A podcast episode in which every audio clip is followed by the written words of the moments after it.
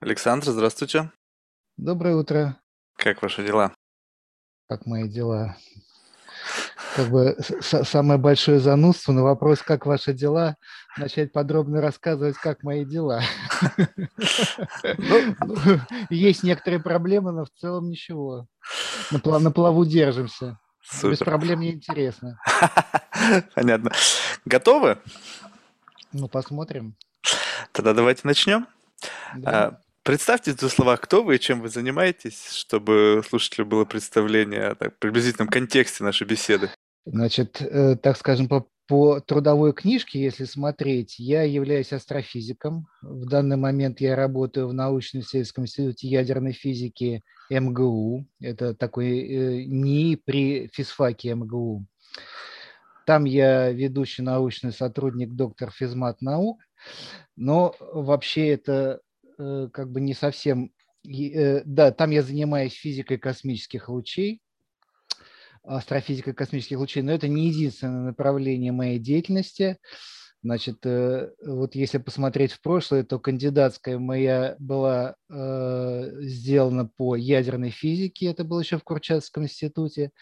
Вот, параллельно я там занимался теорфизикой э, в области оснований квантовой теории. В общем, к 2000 году я даже собирался докторскую защищать, но как раз в этот момент я перешел вот в университет, поменял специальность, и как это астрофизика вытеснила теорфизику, значит, на некоторое время.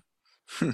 Вот. Кроме того, я являюсь, э, как это у меня должность называется, председатель секции да, я являюсь членом совета, научного совета по астрономии РАН, и там я являюсь председателем секции жизни разума во Вселенной. Mm. Вот. И в качестве председателя секции жизни разума во Вселенной я являюсь таким координатором всех программ по поиску внеземного разума, которые проводятся в России.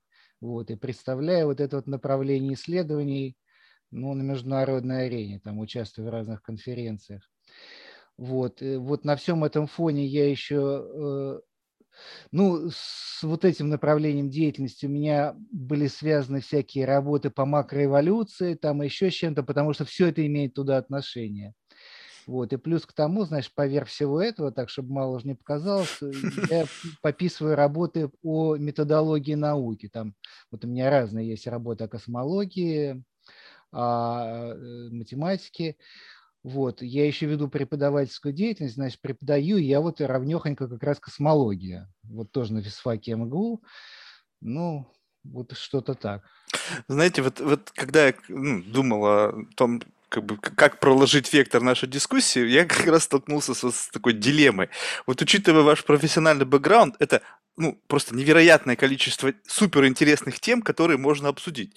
Ну, там, не знаю, начиная там э, с эволюционной сингулярности, там, сценарий будущего, в общем, там, искусственный интеллект и сознание, поиск неземных цивилизаций, там, мультиверсы, теория всего.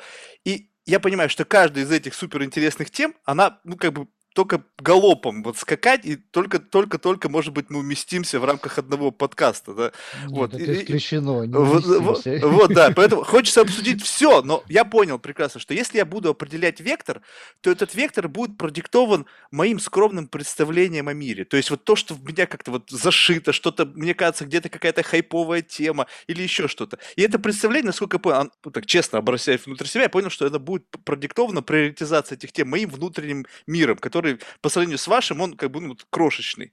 И поэтому ну, я решил спросить, спросить вас, вот, вот что для вас именно сейчас является приоритетной темой, что занимает ваше сознание, мысли в большей степени? Потому что именно исходя из вашего внутреннего мира мы сможем выйти вот на такую большую глобальную тему, которая не пропитана каким-то вот, ну, не знаю, моим собственным представлением о окружающей действительности, а именно с позиции человека, который посвятил изучению этому свою жизнь. Ага, ну вот как раз с этим связана как бы моя проблема, потому что я одновременно готов и могу пойти по нескольким дорожкам, я понимаю, что я не могу пройти про всем, и мне приходится выбирать. Вот, и у меня внутри всегда постоянно присутствует некий конфликт, связанный с этим недовольством собой.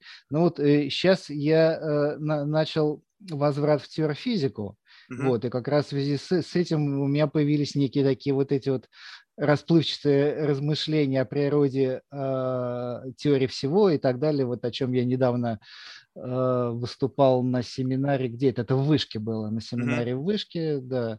Ну и некоторые мои статьи были, э, тоже про это написано. Сейчас вот я делаю как бы попытку уже технически вернуться в эту область, там кое-что начал делать. Mm-hmm. Вот, но мне всегда приходится работать в режиме разделения времени, потому что э, э, ну, например, проблем поиска вне разума, э, разума эмоционально тоже сильно занимает во мне много места. Понятно. Ну, вот, то, есть, то есть вот что-то, что прям вот как бы вот рвется наружу, такого отдольно нет. Это такая многокритериальная, постоянно борющаяся за э, процессинг в вашем мозге э, направление. Ну, вот дело в том, что там много чего рвется наружу одновременно. А, понятно. Ну, ну давайте, ну, ну давайте, может быть, тогда просто вот, ну, то, что вот вы последнее озвучили, там, теория всего, да, вот я просто, почему мне это интересно, потому что, я не знаю, может быть, сейчас вы как посмеетесь над моим глупым представлением об этом, но когда речь идет о теории всего, то я думаю о том, что если все было создано из ничего, значит, все между собой связано. И раз все между собой связано, то, в принципе, все в какой-то момент времени, если бы мы были достаточно просветленны, можно увязать в единую систему, какой-то в единый алгоритм, который описывал бы все, все процессы, которые так или иначе проистекают в нашей Вселенной. Да, правильно. Это как раз э, вот и есть э, та канва, в которой ну, во всем мире, в во многих местах идет поиск э, теории всего. Она э, как бы вот эта самая канва, она основана на попытках преодолеть такое великое противоречие, которое сейчас существует в физике. Э, значит, в чем противоречие это состоит? У нас есть две чрезвычайно успешные теории, очень мощные. Это квантовая теория, с одной стороны, а с другой стороны, релятивистская теория гравитации Эйнштейна, значит, общая теория относительности вот, которые тоже очень успешные. Ну, в рамках квантовой теории там что только не было сделано, и последнее – это демонстрация, значит, правильности э, вот так называемой э, стандартной модели, э, в рамках которой был открыт бозон Хиггса искомый, ну и множество там разных других успехов у, у квантовой теории есть. А недавними двумя триумфами триумфами, наверное, да, вот так вот.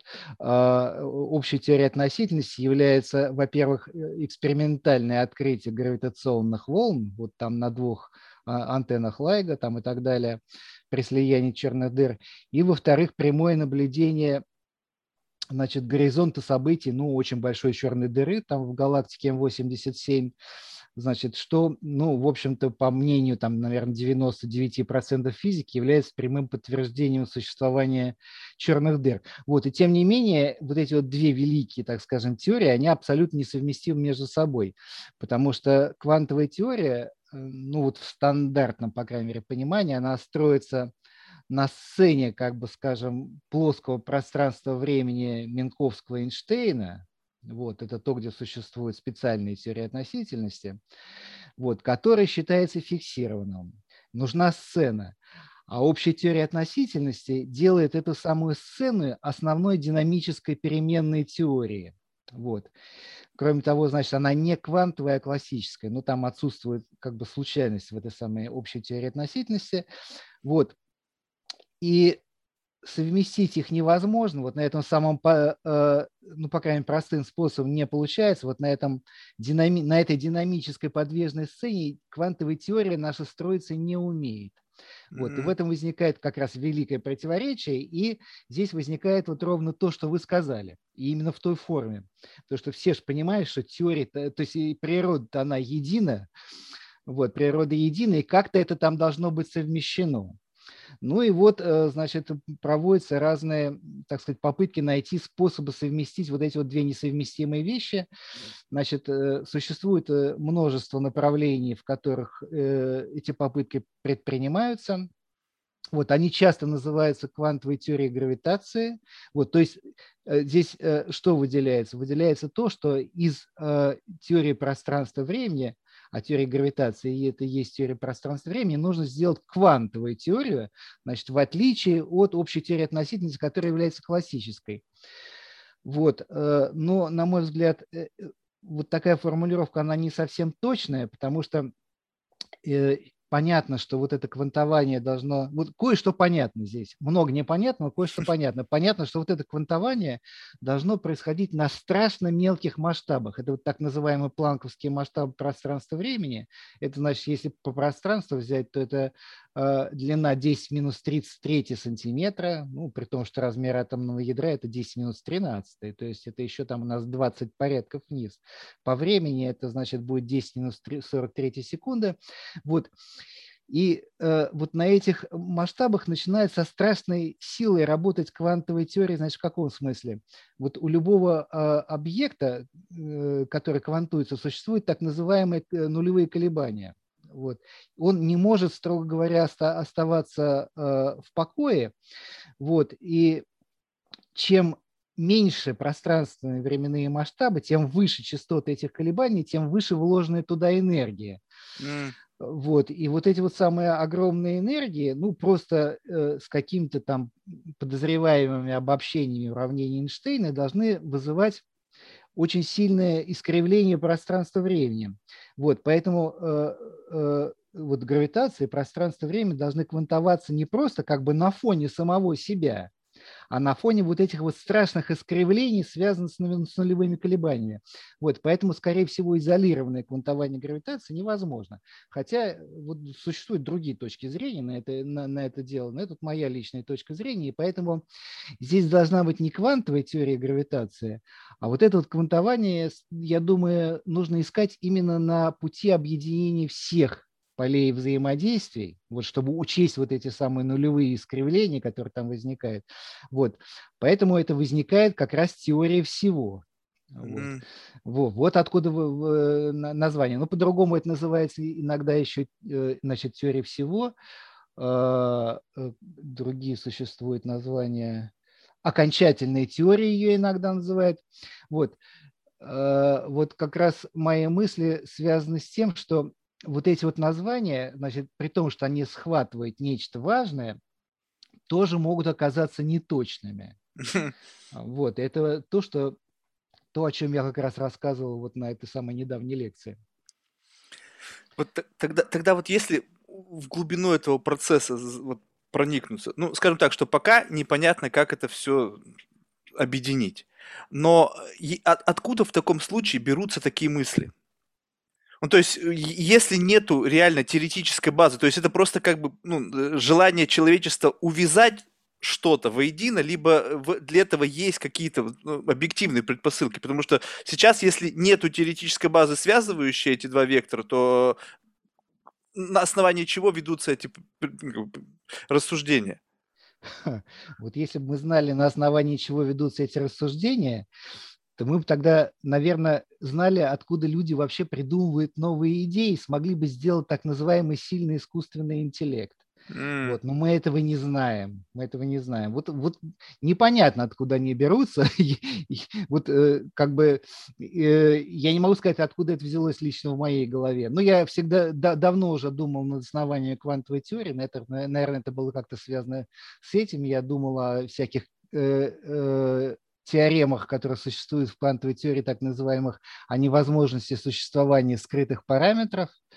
Вот, наверное, мои размышления вылезли откуда-то оттуда, но тем не менее я не в состоянии как бы точно обозначить э, пути их появления, потому что, ну, такие вот вещи возникают в виде некоторого, знаете, инсайта, mm. у, которого, у которого точно истоки установить невозможно.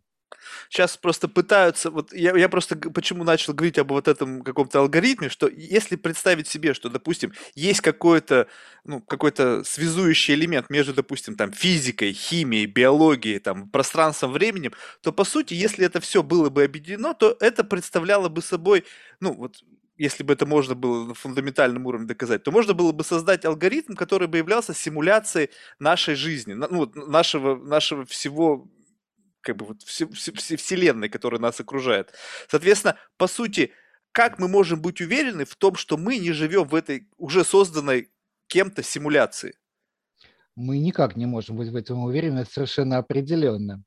С другой стороны, мы и не понимаем, как это работает, как это работает, поэтому мы Э, так скажем, пока не готовы создать аналогичную ситуацию, э, аналогичную симуляцию, вот, с чем, с моей точки зрения, и мы не знаем даже, как подступиться к созданию, ну, там, например, просто жалкого сильного искусственного интеллекта, не говоря уж о симуляции всей Вселенной. Ну, на самом деле, в моей голове вот как раз это таким образом выстраивается, что э, задача создания сильного искусственного интеллекта, она как раз и сводится к задаче симуляции всей Вселенной, Вселенной, эти задачи просто невозможно четко разделить. Mm. Вот здесь вы, вы, пожалуй, ухватили важный момент, я бы сказал. А сильный искусственный интеллект, есть какие-то характеристики, отличающие, ну, вот то, что называют сейчас machine learning и сильный интеллект? В чем принципиальное отличие? А, ну, существует немножко разное определение сильного искусственного интеллекта. Вот первое такое наивное искусственное э, э, определение искусственного интеллекта, э, ну, одно из первых, значит, заключалось в том, что это такой искусственный интеллект, который превышает по своим возможностям все способности людей, вот, но тут не, не, не, не, не, или, так скажем, способности человека, но немедленно возникает вопрос, какой именно человек имеется в виду, потому что именно люди, значит, так устроены, что не так уж трудно и превысить их по всем параметрам, да, mm. вот. Э, поэтому приходится тогда для того, чтобы внести какую-то определенность, предполагать, что превышено по всем максимально достижимым параметрам, вот. А это означает, что он должен превысить способность не отдельного человека, а способности всего человечества. Вот. Почему это важно? Потому что если такая э, штука возникает, то э, он сможет начать самостоятельное саморазвитие. Вот мы ему будем не нужны. Вот. Э, и это связано с так называемой технологической сингулярностью. Вот эта ситуация, когда искусственный интеллект становится сильнее нашего интеллекта по всем параметрам и может начать саморазвитие, он к тому же может начать это саморазвитие очень быстро, так что мы уже не, будем не в состоянии понять, что происходит. Вот. И вот об этом явлении под названием как раз технологическая сингулярность писали многие люди, ну там Рэй Курцвилл, э, Моравик, там некоторые другие. Вот. Так вот, мы не понимаем, как это сделать. Мы не понимаем, как это сделать, потому что мы не понимаем, откуда у людей в голове берутся, грубо говоря, новые мысли. А вот это вот deep learning и так далее, это к этому совершенно не имеет отношения. Это движение искусственного интеллекта совершенно в другом а, направлении. Здесь, понимаете, э, это все определенные виды обработки информации. Вот, э, э, значит, машине представляется огромный объем информации, на которых она может обучаться, либо ей предоставляется возможность самой сгенерировать эти самые огромные объемы информации. Ну вот, например, как искусственный интеллект научился играть в игру Go. Он mm-hmm. там в уме про- проиграл триллионы партий какие-то и нашел какие там варианты хорошие, какие плохие. Вот. А, это, значит, просто определенный, определенный способ обработки информации с помощью устройств, которые называются конечными автоматами.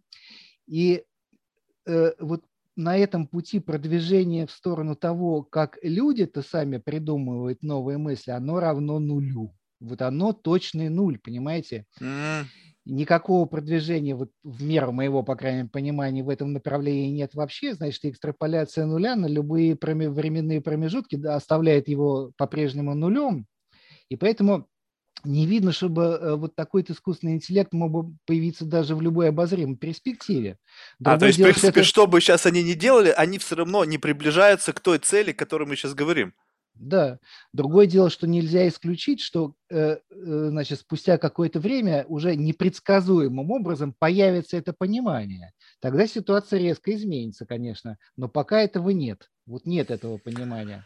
А можно ли говорить о том, что понимание приходит в момент накопления какого-то, ну, скажем так, вселенная так устроена, что вот этот инсайт или там какой-то месседж, который приходит там неизвестно откуда, он может прийти только в том случае, если складывается какой-то необходимый базис для того, чтобы этот месседж мог быть декодирован в нашем сознании, ну, в сознании там того или иного человека. И вот до достижения вот этого какого-то минимума, который работает таким образом, я знаете, как представляю себе работу вот этих людей, потому что многие говорят, вот мы это делаем, но не понимаем, как это работает. Я представляю, что это абсолютно темная помещение, в котором люди на ощупь трогают что-то и пытаются из этого построить какой-то там домик. Но они могут на ощупь понять, что они трогают, то есть вот эта зона их понимания, как бы именно тактильное ощущение, но они не могут представить себе, что они строят. И если вдруг резко кто-то включит свет, то мы можем уже опоздать, и вот как раз-таки начнется эта сингулярность, когда люди что-то делали, не понимая что, и это заработало потом вне зависимости от того, ну, что они строили. То есть, ну, как бы сложно себе представить, какую картину, какой домик из этих вот кубиков в темноте полнейшем получается. Вот, э, наверное, это именно так и происходит.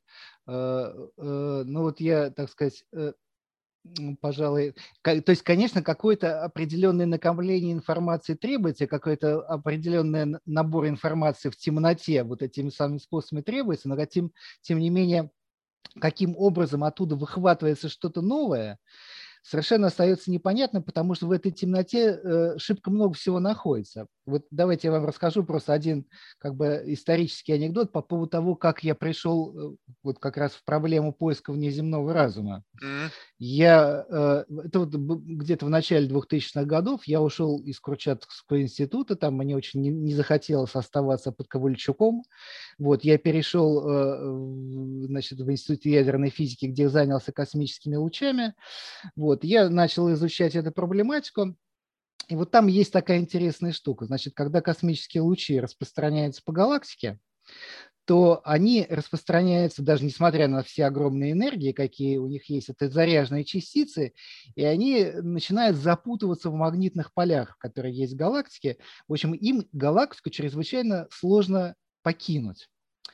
Вот. И вот, значит, думаю я об этой картинке, как космические лучи запутываются в галактике. Я думаю о космических лучах. Вот. А в глубоком детстве, там еще в школе, я прочитал э, книжку э, Иосифа Сумиловича Шкловского «Вселенная жизнь разум». Ну, это такой бестселлер, вы знаете, да? Mm-hmm. Вот, который вышел уже в семи, по-моему, изданиях. Ну, когда-то на меня это произвело сильное впечатление, но потом я в течение нескольких десятилетий к этому не, возвращ... не возвращался. Вот. А здесь, значит, думая о космических лучах, я неожиданно вижу совершенно другую картинку я вижу картинку о том, что если в галактике, вот той самой, о которой я думал, галактике, есть внеземные цивилизации, и они, э, значит, обмениваются друг с другом сообщениями, то эти сообщения не уходят из галактики, они там застревают навсегда по очень простому механизму. Если галактики, если цивилизации начинают друг друга ретранслировать, вот, то раз отправленное сообщение, оно в галактике остается навсегда. Вот видите, вот эта вот картинка, да, и с этого момента я быстренько там написал математическую модель, как это происходит. Там с этой математической моделью я попал на ближайшую конференцию вот, и начал этим заниматься. Но вот, вот, вот здесь просто как, как бы как на ладони видно, как это произошло. Вот, понимаете, mm. это некая такая вспышка, которая на первый взгляд ничем не мотивирована. Вот. Но, по-видимому, там была какая-то внутренняя работа, вот иначе бы это не произошло. Так оно и есть. Какой-то постоянно да, бэкграунд да, идет да, процессинг да, да, информации. Да, да. И, и вот то, что вы воспринимаете вновь, оно является как бы неким топливом. То есть даже на абсолютно как бы на интуитивном уровне что-то из текущей работы, оно постоянно дополняет вот эту информацию, которая процессится в бэкграунде. Ну да, вот что заставило меня это выхватить из темноты? Mm-hmm. Это совершенно непонятно тогда вот исходя из этого, то есть получается то, что если информация, сигнал не может выйти за пределы галактики, это, получается, препятствует того, что мы можем как бы зафиксировать там, какие-то внеземные цивилизации. Но ведь наоборот. есть вероятность... Не-не, наоборот, информация не выходит из галактики. Я и понял, я это так и а, говорю. А, да, то есть не, ты именно... не можем, а наоборот, на, наоборот можем. Это ведет к тому, что со временем в галактике информации должно становиться все больше и больше, вот, как бы а. плотность, конечно, она накапливается, плотность сообщений должна нарастать. И вот как раз моя математическая модель, которую я написал, она говорит о том, что в какой-то момент времени должен произойти фазовый переход. И вот в, если в начальном пути этого развития в среднем на каждую цивилизацию партнеров по связи приходится, ну так скажем, много меньше единицы, то есть это означает, что просто мала вероятность с кем-то связаться, то потом в течение очень короткого промежутка времени, но ну, это буквально там несколько миллионов лет, состояние в галактике сильно меняется, так что среднее количество партнеров становится больше единицы. То есть каждая цивилизация уже в среднем оказывается связана с другими. Вот. То, то есть это, наоборот, облегчает в каком-то смысле связь. Ну, впрочем, отсюда совершенно не следует, что ее легко установить. Но это уже отдельная как бы техническая проблема это на этом можно потратить а, отдельный целый час. Давайте. Ну вот, ну вот, не, просто если так в двух словах, что значит установить связь? То есть вот связь какого рода? Что что вообще подразумевается под связью с другой цивилизацией или с другой, ну не знаю, с другим видом? А, как ну мы можем давайте, говорить да. о том, что вообще мы можем установить связь, мы можем быть совершенно не, ну, как бы не, ну, как бы не взаимодействовать, вернее, как бы мы не можем, потому что мы часть всего, значит, у нас есть какие-то точки соприкосновения, должны быть. О, золотые слова. Нет, тут есть две стороны этого вопроса. Ну, во-первых, значит, э, такие простые оценки, разумные, показывают, что э, до ближайшей цивилизации, скорее всего, тысяча световых лет или больше. Mm. Вот. Вот, отсюда следует, что двусторонние контакты, но они, как скажем, очень малоэффективны и, скорее всего, невозможно. Поэтому стратегия совершенно другая. Стратегия как раз здесь должна быть основана на то, что мы ретранслируем э, сообщения друг друга. Вот, возникает некая такая информационная среда, и мы входим в контакт не с отдельной цивилизацией, а с этой информационной средой. То есть если мы чего-то принимаем, то это, скорее всего, будут сообщения, значит, как сконцентрированы в одном луче сразу от очень большого количества цивилизаций. Вот. И мы начинаем потом выдавать свой собственный вклад в это же самое вот, ну вот не информационное поле, а у меня это называется культурным полем, потому что вот э, Николай Семенович Кардашов, академик наш известный астрофизик, который недавно от нас ушел, сказал, что термин информационное поле дискредитирован. Поэтому давайте-ка мы это назовем культурным полем галактическим. Вот. То есть вы взаимодействуете не с каждой отдельной цивилизацией э, двусторонним образом по отдельности, а вот со всей вот этой вот общей культурной средой. Вот это раз. А второе, это вот ровно то, что вы сказали. У вот как бы мы не были по-разному устроены, но если мы ну, обладели какой-то там технологией, ну, хотя бы выхода в космос, да, ну, если ведутся космические передачи, что-то такое, у нас обязательно должно быть что-то общее. У нас, ну, хотя бы у нас должна быть там э, какая-то часть математики обязательно общей, потому что без там натурального ряда чисел вы телескоп точно не построите. Вот. И это как бы не чисто такое спекулятивное рассуждение, потому что мы знаем, что, например, в земной биосфере, биосфере есть такое явление, как конвергенция. Uh-huh. Вот, это когда совершенно на разной биологической основе э, возникает на самом деле одинаковая структура. Ну вот, например, как глаз головоногих моллюсков и глаз позвоночных устроено совершенно одинаково, значит, с точностью до спо- только способа прикрепления глазного нерва. Вот у нас он прикреплен со, со стороны сетчатки, а у них с обратной стороны. У них, кстати, лучше здесь чуть-чуть сделано. У нас есть слепое пятно, у них слепого пятна нет. Вот. А разум, это на самом деле, он возникает эволюционным путем, и, в общем-то, он, э, возникая, всегда решает одни и те же задачи. И должно быть много общего. Значит, независимо от того, на какой он там основе возникнет, может быть, это тоже будут какие-то головоногие существа или что-то еще, но поскольку задачи это решаются одни и те же, вот эволюциони... Э, э, эволюция, она как бы эволю... Э, оптимизирует некий вот этот самый эволюционный рельеф, она ищет там максимума устойчивости существования. Вот. И он во всей Вселенной, это общий закон природы должен быть устроен примерно одинаково. Ну вот поэтому следует ожидать, что какие-то общие точки, конечно, будут, хотя вот иной раз и супруги между собой договориться не могут, да, проблемы будут тоже. А можно ли говорить о том, что, ну, условно так, если как бы таким путем идти представление, что вот эта культурная среда, она формируется в рамках галактики, и она же, культурная среда в рамках галактики является частью более широкой культурной среды, которая объединяет в себя кластер галактик, не знаю, там, часть нашей Вселенной, если мы говорим там о мультивселенных, да, и так далее. И тогда каким образом, то есть, э, ж, ну, грубо говоря, планеты, находящиеся в этой галактике, они своего рода дополняют культурную среду, посылая месседж, но что препятствует нас получать оттуда информацию? То есть мы, по сути, вкладываем информацию, но обратно получаем ее только, ну, вот ту, которая э, как бы связана с нашим, э, с нашим, с нашим как бы миром, нашей культурной средой, а не получаем доступ к информации о других культурах.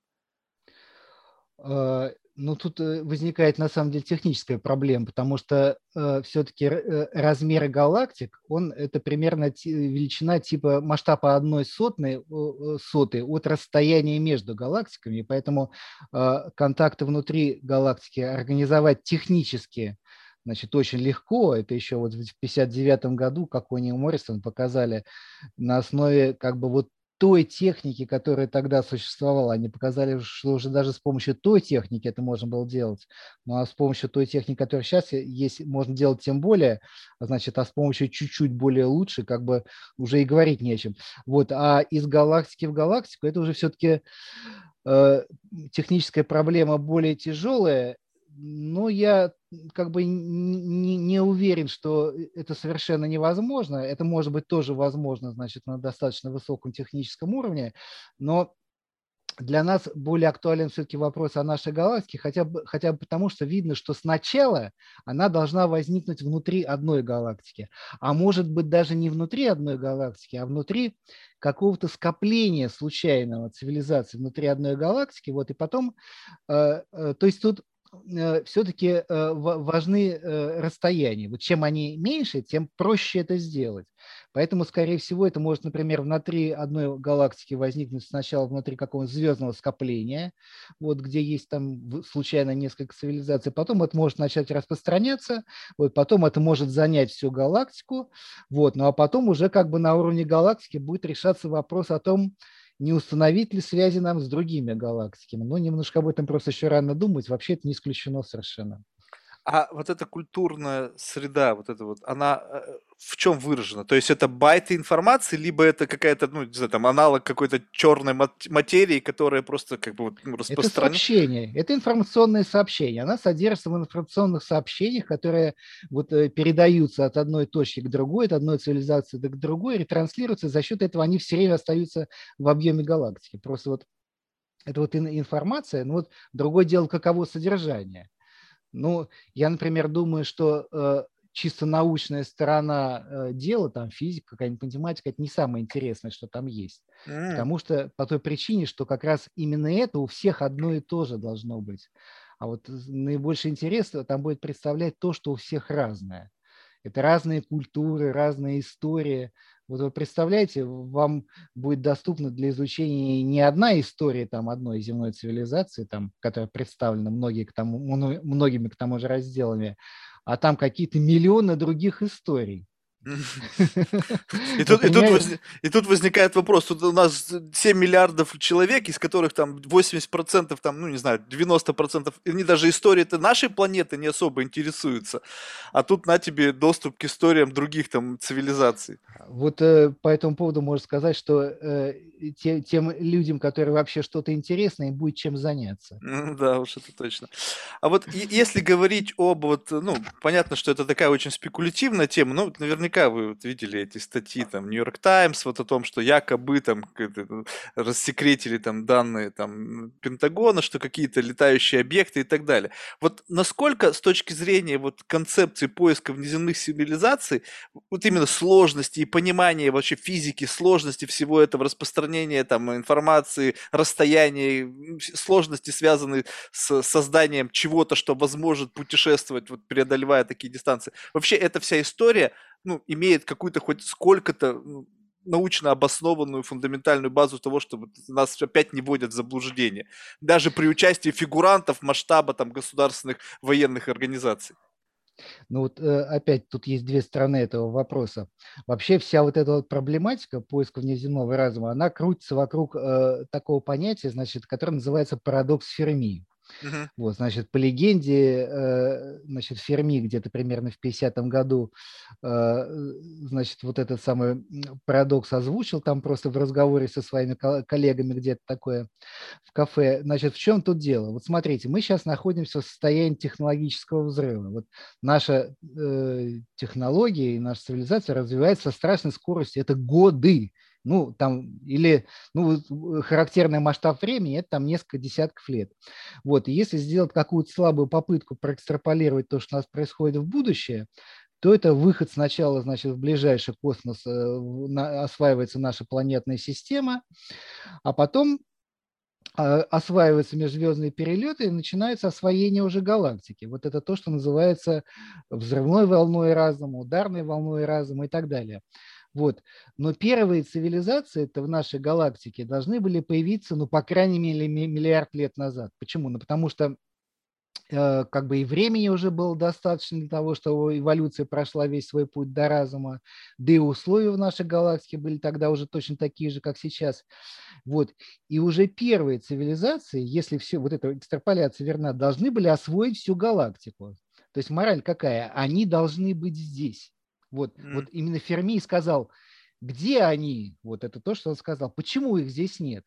Вот, то есть ничего не научного э, в том, что мы должны их здесь наблюдать, нет, наоборот, это то, что следовало бы ожидать.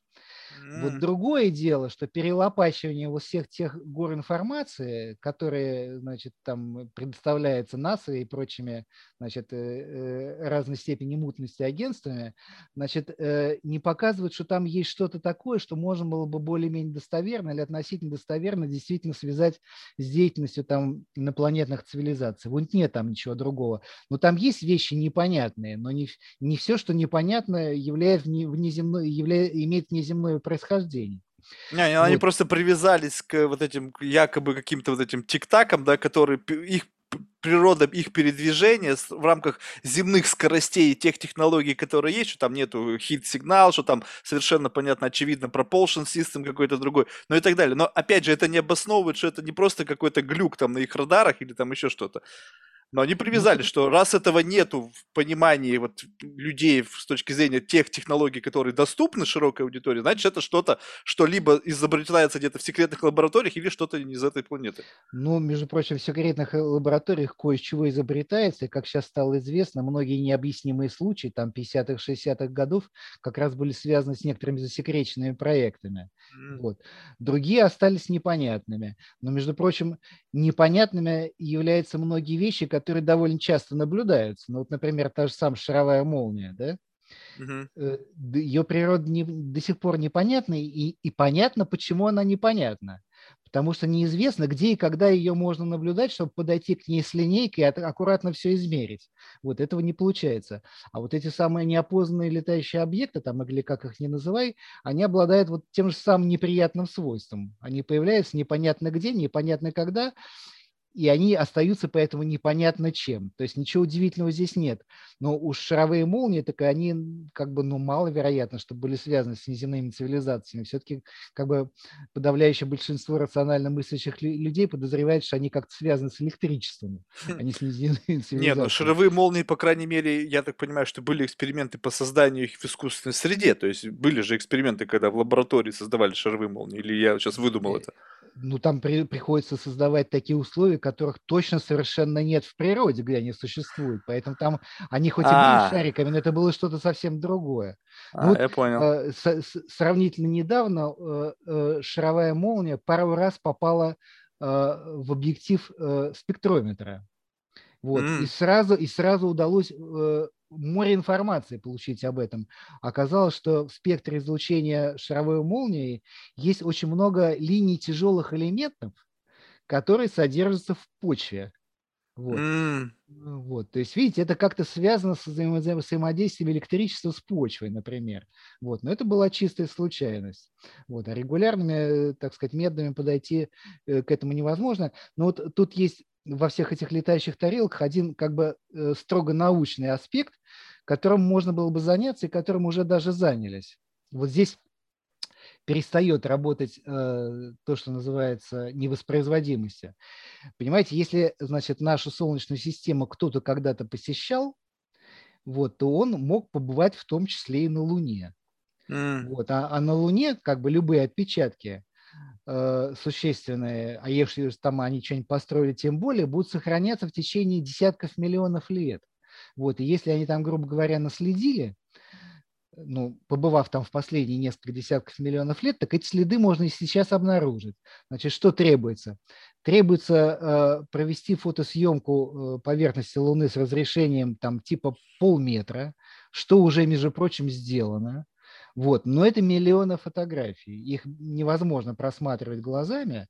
Вот. Нужны вот как раз вот те самые алгоритмы, которые основаны на глубоком обучении, для того, чтобы выискивать на этих самых фотографиях артефакты.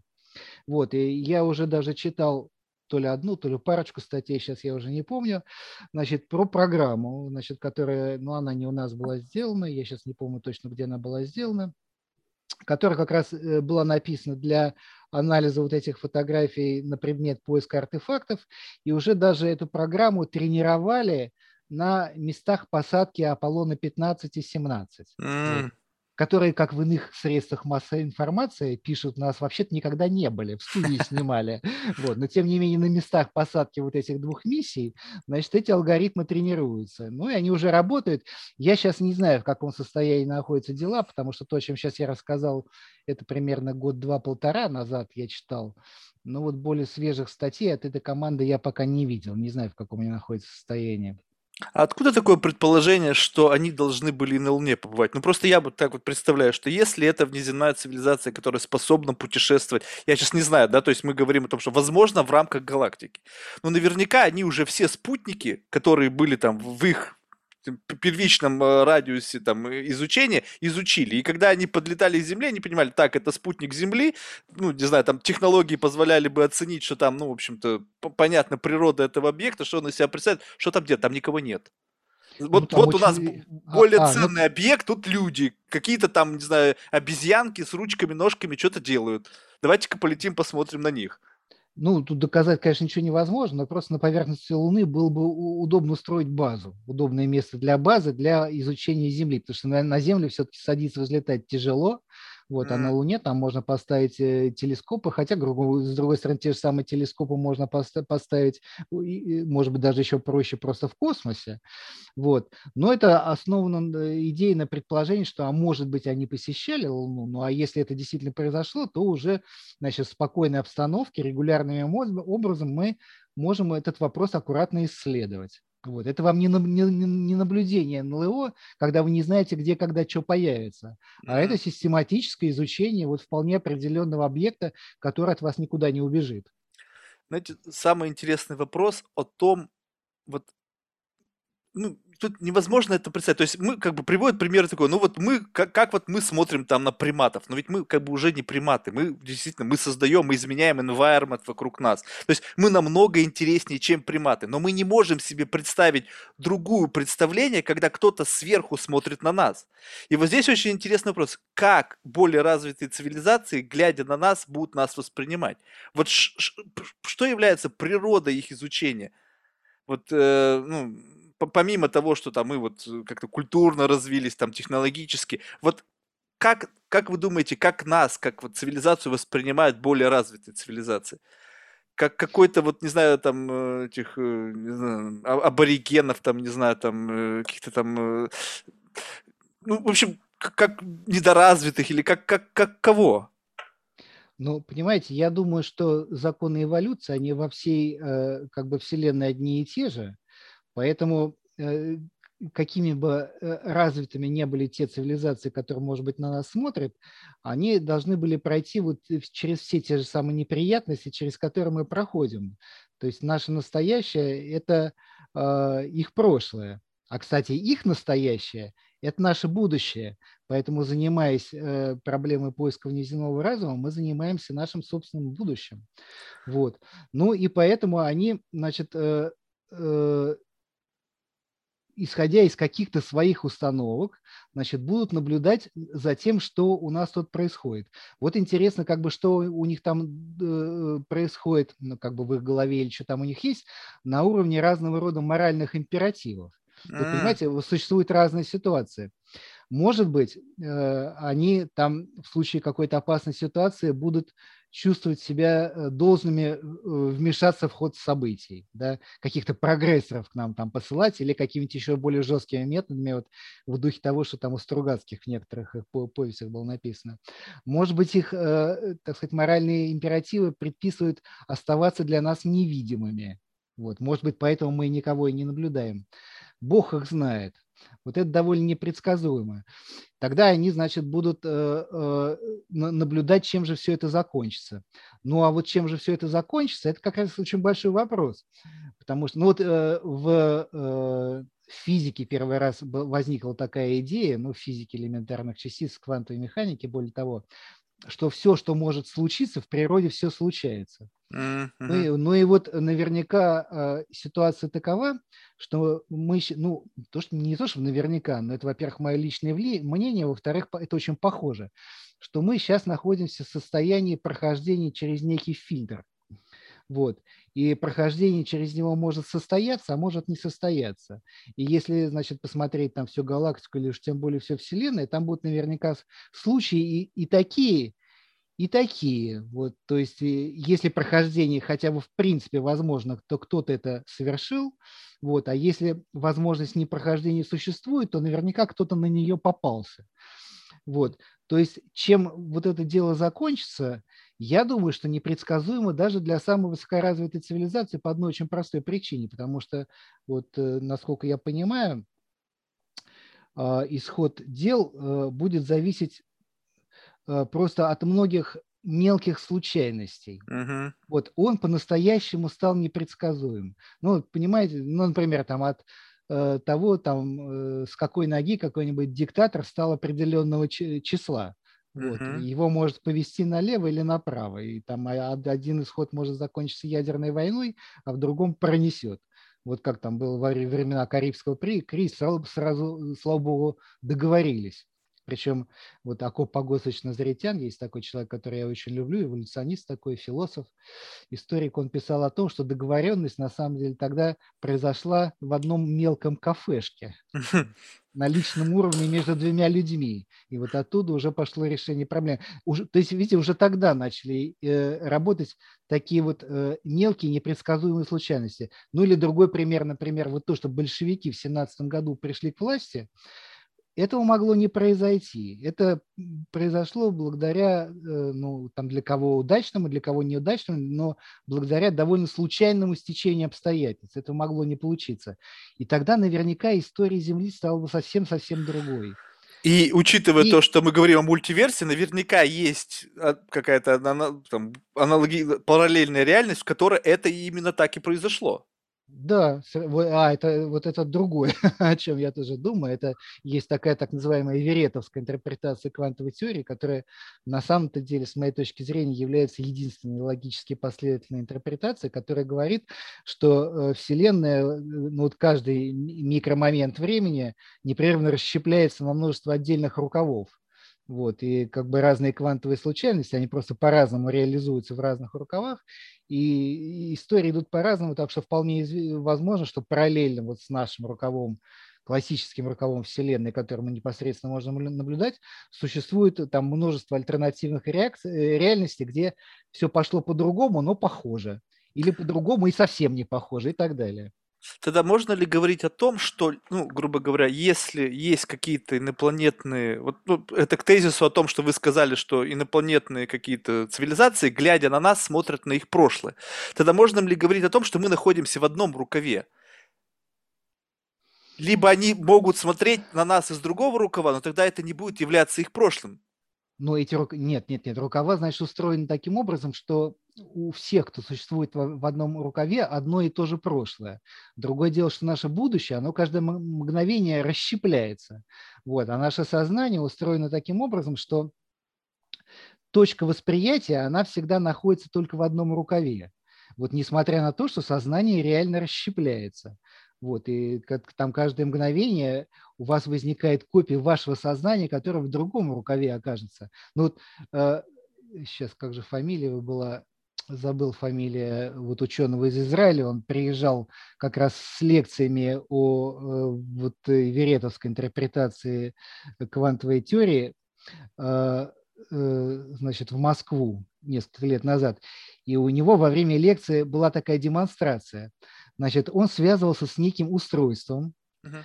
вот, э, в котором э, было полупрозрачное зеркало, через, на которое посылался единственный квант света.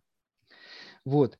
Значит, этот квант света э, от, а, либо отражался, либо не отражался от этого устройства. Это значит чисто квантовое событие. Оно описывается там амплитудными вероятностями. Вот. А у него, значит, на экране был индикатор, который показывал, что произошло. Вот. И он говорил, что вот в зависимости от того, прошел этот квант света или не прошел, я сейчас пойду либо налево, либо направо. Вот. И когда появляется, значит, показание на этом индикаторе, значит, Вселенная точно расщепляется на два рукава. В одном рукаве он идет в левую сторону, а в другом рукаве, который мы не наблюдаем, он идет в правую сторону.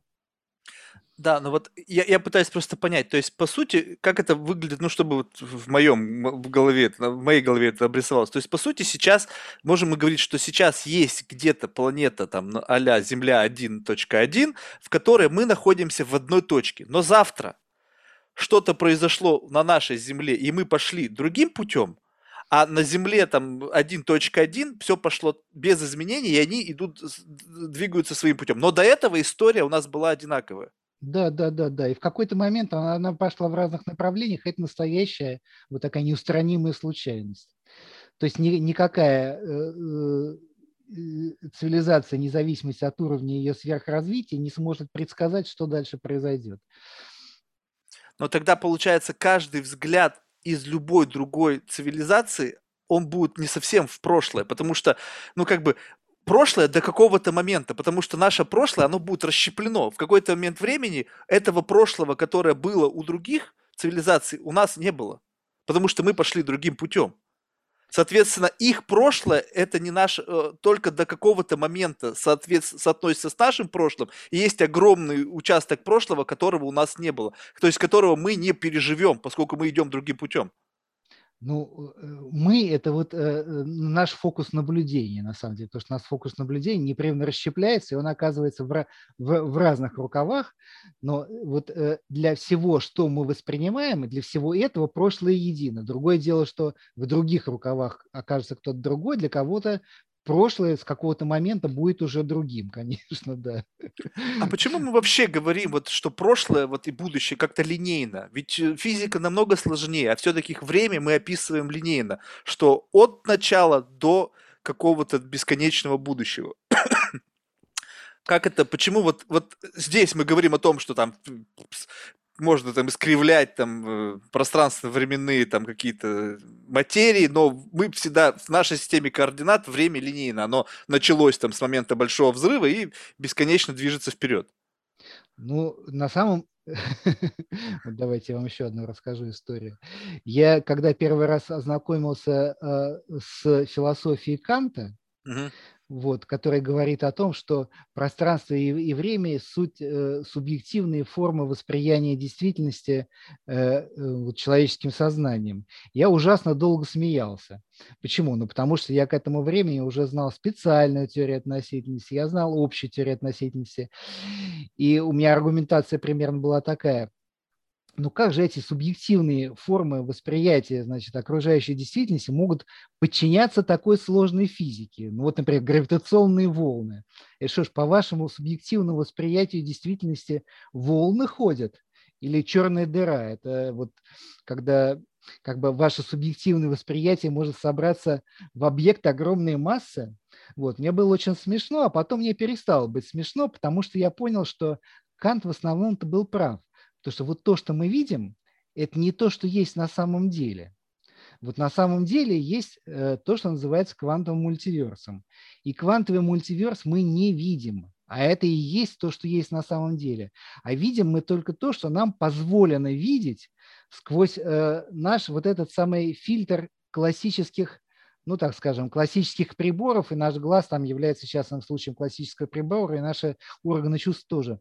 Вот через вот этот вот самый классический фильтр, который там определенным, на самом деле, не очень понятным образом образуется в качестве там предела квантового поведения, мы видим далеко не все, а только определенную какую-то и не очень понятно, как сделанную точку зрения получаем. То есть мы, ну, то, что мы видим, это реальность искаженная, это слишком мягко сказано.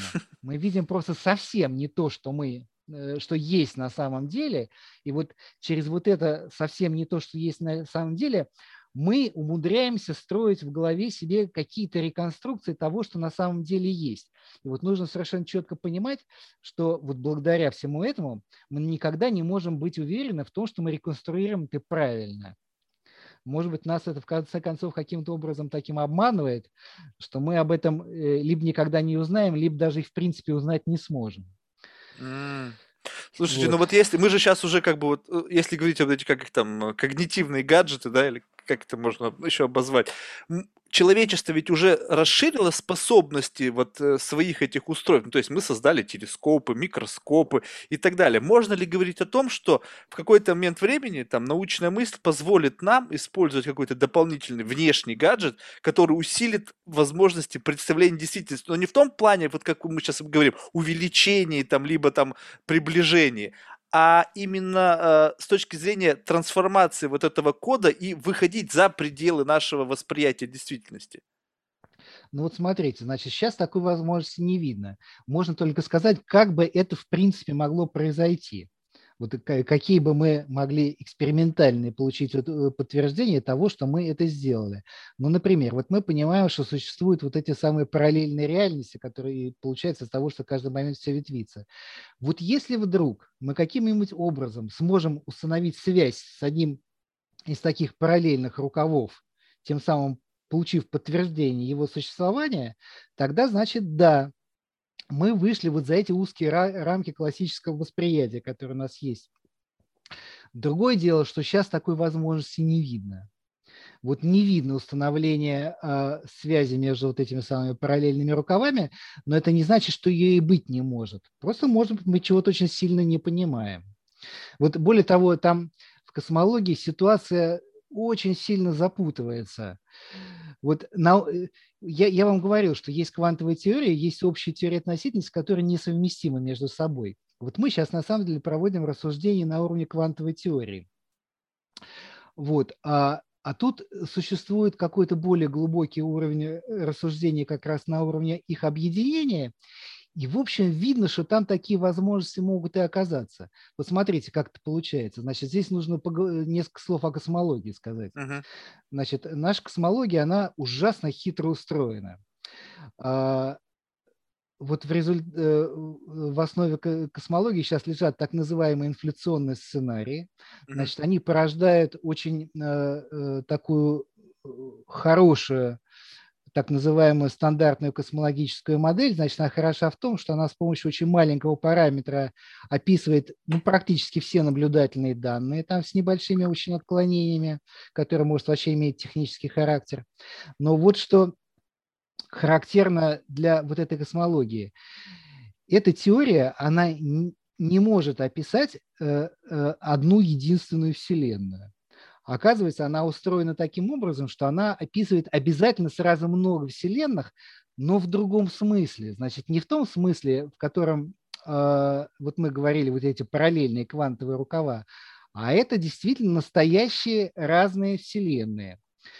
Вот. Это так называемый сценарий хаотической инфляции, такой самый наиболее популярный. Ну, там есть всякие разные разновидности, подразновидности этого дела. Вот. Этих вселенных оказывается ну, практически бесконечное число. Вот. И это классические разные вселенные. Значит, более или менее, значит, как теперь они устроены? Значит, а, можно ли из одной классической вселенной попасть в другую? Вот это очень интересный вопрос. Значит, простым способом нельзя, это понятно. Но более сложные способы реально обсуждаются, и существует просто море литературы по этому поводу. Это так называемые кротовые норы.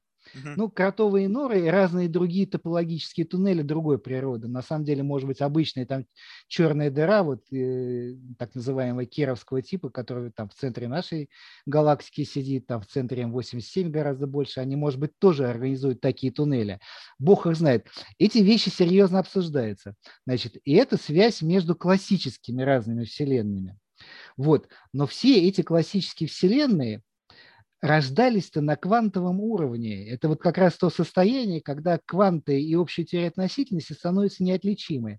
И в этом состоянии классические вселенные были неотличимы от квантовых рукавов о которых мы с вами говорили. Понимаете? И вот поскольку обсуждаются, значит, связи между классическими разными вселенными, то на самом деле это как бы проливает, э, говорит о том, что нельзя исключить, что вот на этом квантово-гравитационном уровне возможна связь и между разными квантовыми рукавами. Вот, и тогда, в принципе, действительно можно э, вот получить подтверждение, вот если такая связь уже возможна, а значит есть некие намеки на то, что вот полностью исключить это нельзя, тогда мы действительно сможем получить прямое подтверждение о том, что другие квантовые рукава Вселенной существуют, и вот мы выйдем за пределы нашего, э, наших классических ограничений. Да, То есть, э, интересно, как все, все, все, за, все всегда оказывается завязано в один узел.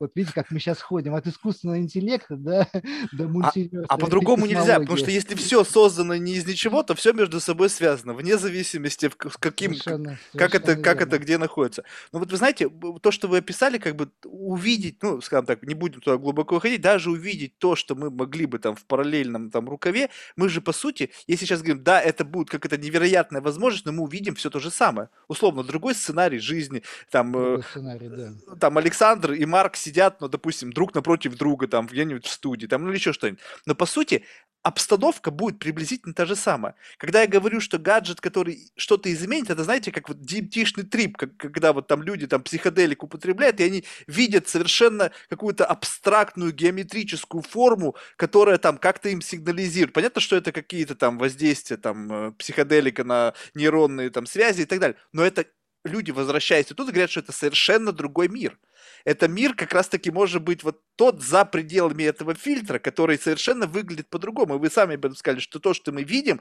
в действительности выглядит совершенно по-другому. Мы сами себе представили образ там вот MacBook, который кто-то нам нарисовал и залил эту информацию в эту в культурную среду, и она автоматически подгрузилась всеми нами, и мы теперь все видим одинаковый MacBook там перед глазами. Хотя, в принципе, вообще, как, как можно себе представить, что мы все видим одно и то же? Ведь это совершенно... Марк, Марк, мы точно не видим одно и то же. Вот мы с вами видим разные вещи. Это можно доказать довольно легко. Ну, вот, например, вы можете объяснить, что такое красный цвет? Как-нибудь независимо, вот человеку, который, ну, скажем так, цветов не знает вообще, не просто показав пальцем, что вот этот цвет красный, а словами объяснить, что такое красный цвет, вы э, ну, можете? Ну, для, наверное, для digital я могу хекс-код написать, либо, либо его код в, в, как его, в других каких-то координатах, который выражен в цифровом эквиваленте. Ну вот я могу доказать, что мы, мы с вами под, разным, под красным цветом понимаем разные вещи. Это, понимая, это доказывается очень легко. Вот смотрите, есть люди с полным восприятием цветов, у которых там четыре типа колбочек. Угу. А есть, например, дальтоники. Для них красный цвет и зеленый цвет – это одно и то же. Угу. Вот. А для вас это разные вещи. Вот отсюда однозначно следует, что под красным и зеленым дальтоник понимает в своих внутренних ощущениях не то же самое, что я понимаю под красным и зеленым. Вот, и тут уже требуется как бы минимальная экстраполяция для того, чтобы понять, что вообще как бы на субъективном уровне мы, э, разные люди мир воспринимают по-разному. Просто они научились показывать пальцем во что-то, и договариваться о словах. Вот слова у нас общие, а субъективные ощущения у нас у всех действительно разные. И вот этот вот мир субъективных ощущений, это на самом деле огромная загадка, которую не удается пока включить э, в рамки нормальной науки, вот ровно потому же, почему мы уже говорили. К ней, э, к этому, к этому объекту невозможно подобраться с объективными методами исследований. Ну а как? Ну вот подождите, вот и красный свет, у него есть какой-то спектр этот спектр можно выразить в цифровом эквиваленте. Но RGB-коды там, какой-то набор цифр. Соответственно, а это просто несовершенство нашего оптического видения. Но если нейросайенс позволит нам в какой-то момент времени научно что-то имплантировать, подкрутить, настроить глаза человека и убрать у него эти проблемы дальтонизма и настроить красный в соответствии с эталонным красным, то чисто теоретически мы все в мире можем видеть красный в соответствии с эталоном его вот, ну, спектрального его отображения. Это, это правильно, но не факт, что мы будем при этом этом чувствовать одно и то же все. И вот доказать, что мы чувствуем одно и то же, совершенно невозможно. Mm. И к этому не удается подобраться ни с какими методами. Вот по этому поводу даже были написаны очень интересные книги. Вот, и вообще говоря, вот это все э, э, может быть, может оказаться связано как-то ни странно опять с очень глубокой физикой. Ну, это тоже не я придумал. Вот у Роджера Пенроуза есть пара книжечек. Одна книжка называется «Новый ум короля», другая книжка называется «Тени разума». И там, я не буду говорить про что эти книжки, но там как бы хорошо показано, что вот этот вот самый внутренний субъективный мир восприятия тоже выходит на самую фундаментальную физику. И вот многие так думают, и да, об этом даже высказывали, что самые фундаментальные вот эти самые так называемые окончательные теории, теории всего, должны будут себя так или иначе включать в каком-то смысле теорию сознания, хотя бы потому, что э, в эти теории должно быть прописано прописаны их границы применимости, которые тоже вполне могут существовать, и они будут связаны с тем, что нам позволено и не позволено вообще знать и ощущать. Вот, такие границы могут существовать. И, понимаете, вот и, и с этой точки зрения теория сознания может стать неустранимым элементом вот того, что сейчас некоторые пытаются называть теорией всего. Но как это будет сделано, как бы совершенно непонятно. Вот на самом деле в квантовой механике уже там давно возникают разные аспекты, вот связанные с теорией наблюдений, как там может быть в сознание включено. Но на самом деле здесь э, э могут быть еще и всякие разные другие многочисленные пути, но про, по этому поводу сейчас пока еще просто ничего не известно. Тогда получается, можно ли говорить о том, что мы на самом деле э, способности нашего восприятия, они безграничны, но, как, но что-то ограничивает наше восприятие. И тогда что это? Не, вот это, э, это очень интересный вопрос. Безграничны ли возможности нашего восприятия значит, внутреннего на уровне нашего мышления? Вот это на самом деле непонятно. Вот смотрите, я опять вам сейчас э, могу привести пример. Вот смотрите, у нас есть математика. Угу. Значит, математика, она в определенном смысле имеет классическую природу. Вот она основана на теории множеств. Значит, теория множеств – это э, значит, э, такая конструкция, когда вы мысленным взором э, значит, можете как охватить несколько вещей и сказать про них «я про них думаю». Вот. Uh-huh. При этом эти вещи должны вести себя приличным образом. Они должны оставаться на своих местах, вот, они не должны исчезать, появляться не, неожиданно вот, и так далее. Вот. Но если вы в качестве вещей возьмете, например, э, группу э, фотонов, квантов электромагнитного излучения, то это квантовые объекты. И оказывается, что их вот в такую совокупность объединить просто невозможно. Там потому что есть многие ситуации, когда их там Мало того, что там их может быть неопределенное количество, они могут возникать и исчезать, а это вот самый, ну, как бы сказать, набор уже, тут в кавычках очень сильно нужно говорить, может быть скоррелирован с другими наборами, о которых вы можете ничего не стать. Вот, вот на основе совокупности квантов понятие классического множества, на котором основана вся математика, сформироваться не может. Вот. Потом, значит, математика, с другой стороны, значит, вот с, э, это вот одна черта классичности математики. Значит, другая черта классичности математики – это когда мы вычисляем какой-то объект в математике, мы с ним ничего не делаем плохого. Мы можем его посчитать еще раз, а получим то же самое. Значит, в квантовой теории это не так. В квантовой теории, если мы измеряем какую-то величину, мы обязательно портим систему. И повторное измерение не даст того же результата. Вот. А процесс вычисления в, квантовой, э, в математике очень похож на процесс измерения физики. Смотрите, чем они похожи. Что такое процесс измерения физики? У вас есть устройство, у вас есть процедура, вы выполняете процедуру с устройством, получаете результат. Что такое вычисление в математике? У вас есть устройство обязательно, вычислитель это либо ваши мозги, которые играют роль устройства, либо там компьютер или еще что-то такое, счеты какие-нибудь. Вы, вы выполняете предписанную процедуру и получаете результат. Очень похожие вещи. Вот. Но если в квантовой теории, значит, измерение меняет объект, в математике этого нет. Значит, значит, потом еще один взгляд на ту же самую проблему. Значит, математика является, вот она строится как процесс преобразования классической информации. Это некие процессы, проводимой над информацией. Теперь у нас есть квантовые компьютеры. Вот, так вот, квантовые компьютеры, они не производят преобразование информации. Они производят преобразование квантовой информации. Вот, а квантовая информация не является информацией. Это вообще мало кто понимает. Значит, квантовая информация, вот я сейчас просто объясню, чем они отличаются. Значит, квантовая информация от информации отличается по одному очень важному параметру. Вот одним из основных свойств обычной информации является то, что ее можно копировать в неограниченном количестве копий. А квантовую информацию копировать нельзя. Квантовую информацию можно переносить только с места на место. Вот есть такая специальная теорема о невозможности э, клонирования так называемых квантовых состояний, вот, как раз которая об этом и говорит. Копировать квантовую информацию нельзя. То есть квантовая информация не обладает одним важнейшим свойством обычной информации. Вот. Так теперь смотрите, квантовые компьютеры – это процессы обработки квантовой информации не процессы обработки информации. Значит, абстракцией от э, процессов обработки обычной информации является обычная математика. А процессы обработки квантовой информации тоже имеют свою абстракцию.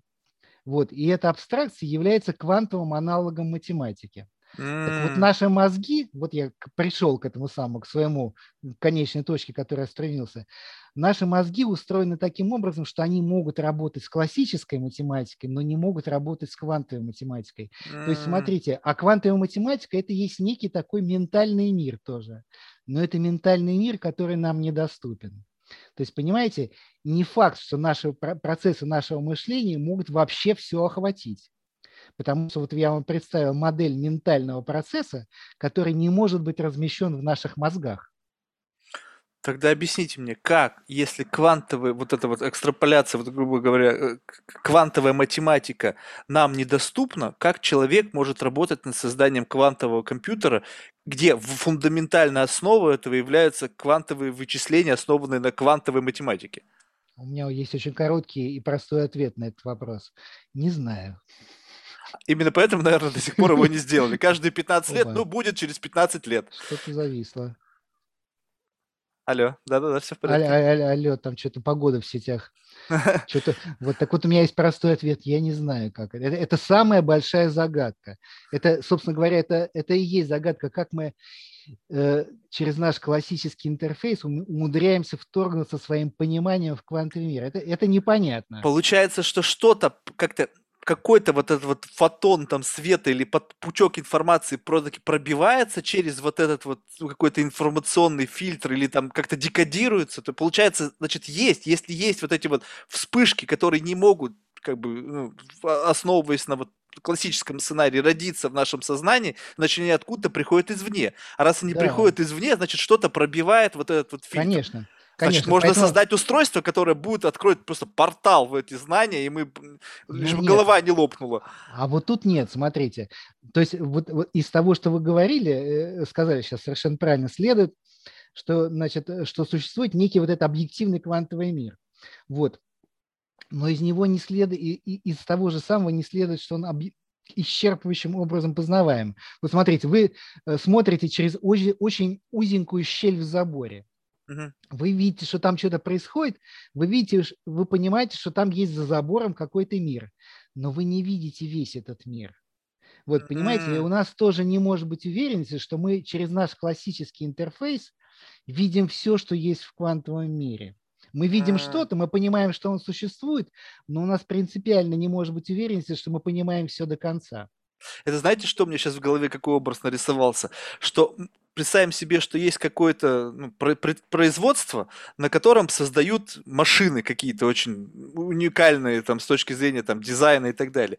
И, и мы, как, как люди, которые пытаются какую-то информацию получить, смотрим маленькую дырку через, через в стене, но там ничего не происходит. И произойдет только тогда, когда на конвейере пронесется эта машина и попадет в поле нашего зрения, и тогда мы можем оттуда какой-то инсайт выхватить.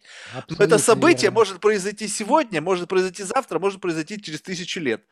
И, да. соответственно, это просто нужно как-то постоянно фокусироваться на чем-то и ждать сигнала из вот этого маленького пучка света. Да, это, это вот, вот совершенно верно. Поэтому вот эти вот самые такие названия типа теория всего, окончательная mm-hmm. теория, они, с моей точки зрения, вот как ни крути, остаются немножко наивными. Потому что мы не, мы не в состоянии быть уверенными, что вот то, через ту маленькую классическую дырочку, через которую мы смотрим значит, во, во всю остальную реальность, мы можем увидеть действительно все. Вот mm-hmm. что-то может остаться вне, так сказать, нашего поля зрения, и мы значит, никогда этого не, не узнаем. Да, у меня, кстати, помимо вот этой вот щелочки, есть еще одна модель, как это может произойти. Вот говоря, собственно говоря, это как раз та самая модель, с которой начиналась вот та лекция, которую мы упоминали в самом начале нашего разговора. Это вот что. Вот у нас есть компьютер. Да? Это классические железки, вот, независимо от того, как устроен компьютер, он может выполнять одну и ту же программу. Вот. Теперь, предположим, наша программа – это симуляция реальности.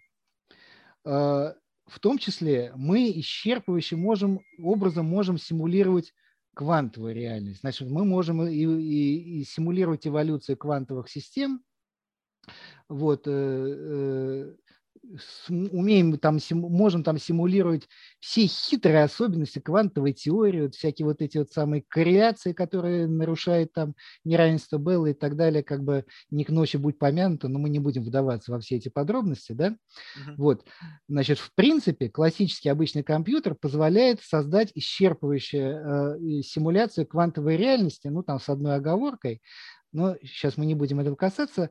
Вот. И теперь предположим, что симуляция может быть настолько совершенна, что там может э, э, находиться и наблюдатель. То есть это может быть, вот мы возвращаемся к идее симуляции, значит, нашей реальности. Вот. В принципе, может э, быть симулирован и наблюдатель. Значит, что же с ним происходит? Вот э, перед ним предстанет его, так сказать, в основе квантовая реальность, там, с его внутренним классическим пределом, который в этой симуляции получится, значит, совершенно без всякой ущербности. Вот. Но при этом ему принципиально будет недоступна конструкция компьютера, которая все это симулирует. Значит, почему? Потому что компьютеры, разные конструкции, вот компьютер может быть устроен из палочек и веревочек, а может быть это сверхпроводящий суперкомпьютер. И, значит, по так называемому тезису Чорча, все эти компьютеры между собой эквивалентны. И они могут выполнять одну и ту же программу. И изнутри программы вы никакими силами не узнаете конструкцию компьютера. Вы, может быть, если вам повезет, и то не факт, сможете сделать какие-то заключения о логической структуре этого компьютера. Но железки компьютера вам останутся недоступны. И вот за, так сказать, нашей э, той э, квантовой реальности, которую мы наблюдаем через щелочку вот этих классических приборов, вполне может находиться некоторое железо еще, вот которое нам совершенно недоступно по тому же самому каналу. Но это железо, это, конечно, оно не обязательно, совсем, совсем не обязательно, это действительно компьютер, который кто-то построил. Но это могут быть какие-то там структуры, которые нам недоступны. Ну, в основе своей классические, например. Хотя внешне они ведут себя как квантовые. Вот, вот по тому же самому каналу, как это происходит э, в компьютере. Но фактически это связь тип субстрат изображения. Вот mm. классический компьютер представляет из собой субстрат, на котором строится квантовая картинка, в которой там симулирован в том числе наблюдатель, и структура субстрата наблюдателя принципиально недоступна. Вот, поэтому, значит, вот из этих примеров, вот совершенно настольный пример, видите, очень простой, mm-hmm. значит, следует, что есть такая возможность, что нам не вся реальность принципиально доступна для познания. Вот кое-что может оказаться за некой непроходимой стенкой. А можно сказать, что это в какой-то мере процесс, который эволюционно тоже может меняться? Что, допустим, на следующем витке эволюции нам будет видно больше вот э, из вот этого квантового мира, чем видно нам сейчас? Или это неизменно то, что мы будем видеть, и то, что мы будем воспринимать? Логически это допустимо. Логически. Uh-huh ну, смотрите, например, как это может быть сделано. Вот, допустим, э, э, рассмотрим ту же самую модель симуляции реальности компьютерной. Вот э, человек сидит, значит, ну, точнее, симулированные наблюдатели сидят в этой квантовой реальности, все для них хорошо. Но ведь у компьютера есть программист. Uh-huh. И в какой-то момент вдруг ему приходит в голову идея, значит, вмешаться в эту самую симулированную реальность. Это же в его силах. И вот он э, возьмет и перед каким-нибудь там особенно продвинутым наблюдателем вывешивает прямо посреди, так сказать, его комнаты экран неожиданно, на котором он рассказывает, как, устроен, э, как устроены железки того компьютера, который все это делает. Видите, это демонстрирует логическую возможность. Другое дело, что здесь инициатива должна э, идти снизу, вот в этом конкретном примере. Значит, можно ли это сделать как по-другому? Ну, вот это, на этот вопрос я уже ответить не готов. То есть, по сути, сам человек, он же, ну, без помощи извне, он не может выбраться из, из симуляции. Ну, вот как бы и мы заранее не можем э, знать. Может быть, в нашу э, программу, э, в которой мы симулированы, где-то встроена маленькая информационная системка, до которой мы еще не добрались, вот, в котором на самом деле описано а. компьютера. Но мы, но мы должны будем еще поверить этой само, этому описанию, понимая, что это описание, опять же, не зависит от для этого описания не важно, как на самом деле компьютер был устроен, нас могли попытаться обмануть. Вот, то есть тут, видите, должен быть тогда элемент веры. В общем, в принципе, такие логические возможности существуют, их закрыть невозможно, но, конечно, чем все это кончится, очень трудно сказать. Ну и тут вообще, на самом деле, возникает такой очень интересный философский вопрос. Вот смотрите, я вернусь к этому самому к парадоксу Ферми, о котором мы говорили. Значит, похоже, ну, как бы при, существует множество способов разрешения, непарадоксального решения этого парадокса. Вот, и одно из непарадоксальных решений состоит в том, что на самом деле просто межзвездные перелеты для живых существ невозможно. Ну, по каким-то там причинам, слишком сложно. Вот, теперь вопрос вот какой возникает. Ну, хорошо, межзвездные перелеты невозможны, и пусть цивилизации проходят вот те самые фильтры, о которых мы, вам, мы говорили, и вот перед ними открывается, значит, миллионы лет безопасной эволюции. Спрашивается, а чем цивилизация себя займет на все эти миллионы лет? Вот. Ну и очень возможно, что она начнет конструировать какие-то виртуальные миры и вот какие-то свои собственные там действительности. Может быть, она начнет вглубляться все глубже и глубже, значит, вглубь структуры реальности. И, может быть, в конце концов, она там как раз начнет, найдет вот те самые лазейки, mm. о которых вы говорите. Бог их знает. Но вот тут просто существует... Вот, понимаете, это до, до такой степени непонятно, чем может занять себя планетарная цивилизация на миллионы лет, вот, что я склонен как бы называть такую вот э, линию эволюции парадоксальной. Просто у, у нас сейчас воображения на это не хватает. вот. И если существование после этого фильтра внутри планетной системы возможно, то абсолютно непонятно, чем будет заниматься такая цивилизация. Ну, вот у меня была своя собственная идея, что она будет заниматься связями с другими цивилизациями. Мы там говорили о миллионах доступных для изучения историй, или там миллиарды разных романов типа «Война и мир», которые вы можете прочитать, представляете? Но вдруг, но вдруг мы единственная цивилизация. Такое а тоже вот, возможно. То есть ну, вы не исключ... ну, в галактике. А-а. Например, в, гал... в галактике. Вот чем мы тогда себя займем? Если, если межзвездные перелеты невозможны. То есть, если, есть, смотрите, если межзвездные перелеты возможны, и мы единственная цивилизация, и мы пройдем вот этот самый фильтр, то тогда понятно, чем мы себя займем. Мы начнем по галактике распространяться. Но если мы пройдем через фильтр, мы единственные, а полета невозможно. Что с нами тогда будет? Абсолютно непонятно. Тогда вот очень интересный вопрос было бы вот обсудить э, сам факт, что в принципе как раз-таки сейчас то, что происходит, это человечество пытается себя чем-то занять. То есть, по сути, наука, предпринимательство – это как раз-таки попытки ну, что-то делать. Делать, понятно, что сейчас мы движем там, ну, прогрессом, деньгами, там еще чего-то, там, ну, как-то любопытством. Но в целом вот этот, вот этот процесс того, что создается, насколько он, ну, э, скажем так, вот в глобальном масштабе, он ну, настолько интуитивен, что на самом деле люди не понимают, что они делают. Ну, люди пока не понимают, но вот эта ситуация, она постепенно кончается, когда люди не понимают. Вот э, э, как бы с моей точки зрения, э, вот мы сейчас проходим э, через такой период, когда э, до которого эволюция была в какой-то степени стихийной, uh-huh. вот, э, а сейчас она постепенно должна перестать быть стихийной. Вот давайте я пару слов скажу вот о своем друге Акопе Назаритяне. Угу. Как раз он э, занимался э, макроэволюцией, и, э, и он там ну, нашел как бы механизм прогрессивной эволюции, он, он пытался пути объяснения именно прогрессивной эволюции, вот начи, называя нашу эволюцию прогрессивной, э, значит, в противовес э, второму началу термодинамики, которое существует в физике, который говорит о том, что все должно разрушаться. Вот. Он уж нашел такой интересный механизм эволюции, который он назвал эндоэкзогенными кризисами. Там, значит, идея такая, что вот есть эволюционирующая система, что такое эволюционирующая система? Это структура, которая усложняет, это система, которая усложняет свою структуру. Значит, она понижает свою энтропию. Вот. А поскольку второе начало э, э, термодинамики, оно остается действительным, то это означает, что энтропия сбрасывается в окружающую среду, ее больше некого, некуда девать. И окружающая среда из-за этого портится. Вот. И эволюционируя, система портит условия собственного существования.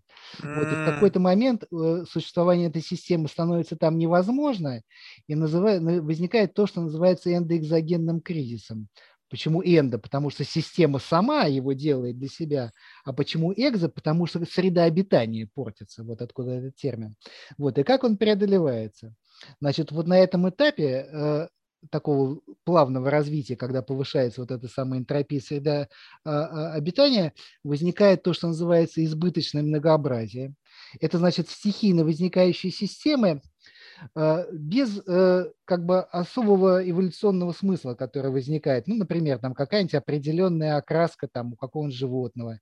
Или, например, вот если взять человеческое общество, еще до неолита возникло там э, значит, ритуал высаживания каких-то растений в каких-то вот, значит, ритуальных целях. Вот это было не очень нужно для эволюции, но это уже было. А когда возникает кризис, то уже по дарвиновскому механизму вот из этого пула избыточного многообразия выбирается система, которая может существовать в новых плохих условиях за счет более высокой степени организации. Вот это возникает прогрессивный скачок эволюции. Вот, и вот эта вот теория, она у него была построена как бы начиная от момента возникновения жизни вот до настоящего времени. Вот, а, значит, он показал, что есть естественный эволю... Э, механизм, который приводит именно к прогрессивной эволюции. Вот. И важно, что это именно так бы, э, механизм именно стихийно возникает. Вот то, что Акоп Погосович очень не любил, это всякая раз, разная телеономия и телеология. Uh-huh. Это вот то, что как бы другие люди пытаются заложить в объяснение прогрессивности. Вот. А сейчас мы дошли до такой точки, когда, как мне кажется, вот эта самая как раз стихийность начинает сниматься. И будущая эволюция, она как раз связано с тем, что появляется вот эта самая телеономия и телеология, но откуда она появляется-то? Она появляется из наших мозгов. Это то, чего раньше не было. Вот, как бы стихийная эволюция, которая была до, переходит в нестихийную эволюцию, куда, которая будет после. Вот мы находимся как бы вот с этой точки зрения, мы находимся в такой зоне, где меняются законы эволюции. Вот. И действительно стихийная дарвиновская эволюция переходит в такую стадию, когда все сильнее и сильнее становится телеология и телеономия, но она не имеет мистической природы. Она имеет естественное происхождение из нашего собственного мышления.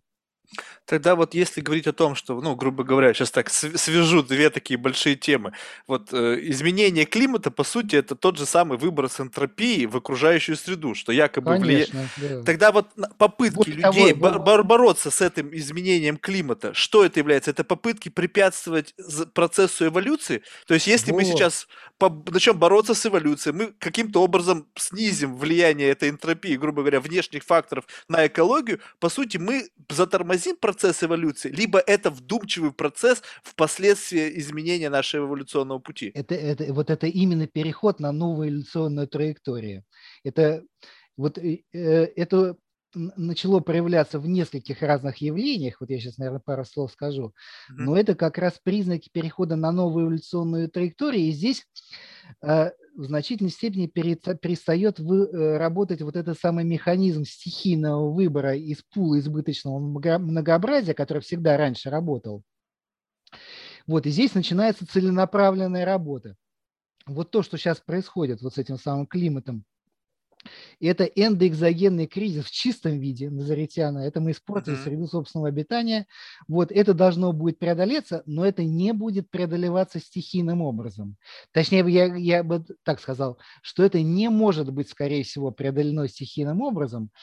Это может быть преодолено mm-hmm. только целенаправленным образом, но для этого нужно произвести нам большую внутреннюю работу, потому что это может быть сделано только на уровне общепланетарных усилий, а вот то, что у нас сейчас на планете происходит, это пока не создает основу для достаточного уровня кооперации. Вот этот уровень кооперации, но это будет важно лет через сто, он должен быть существенно повышен для того, чтобы эту проблему э, преодолеть, и это не будет стихийным э, процессом, в отличие от того, что было раньше.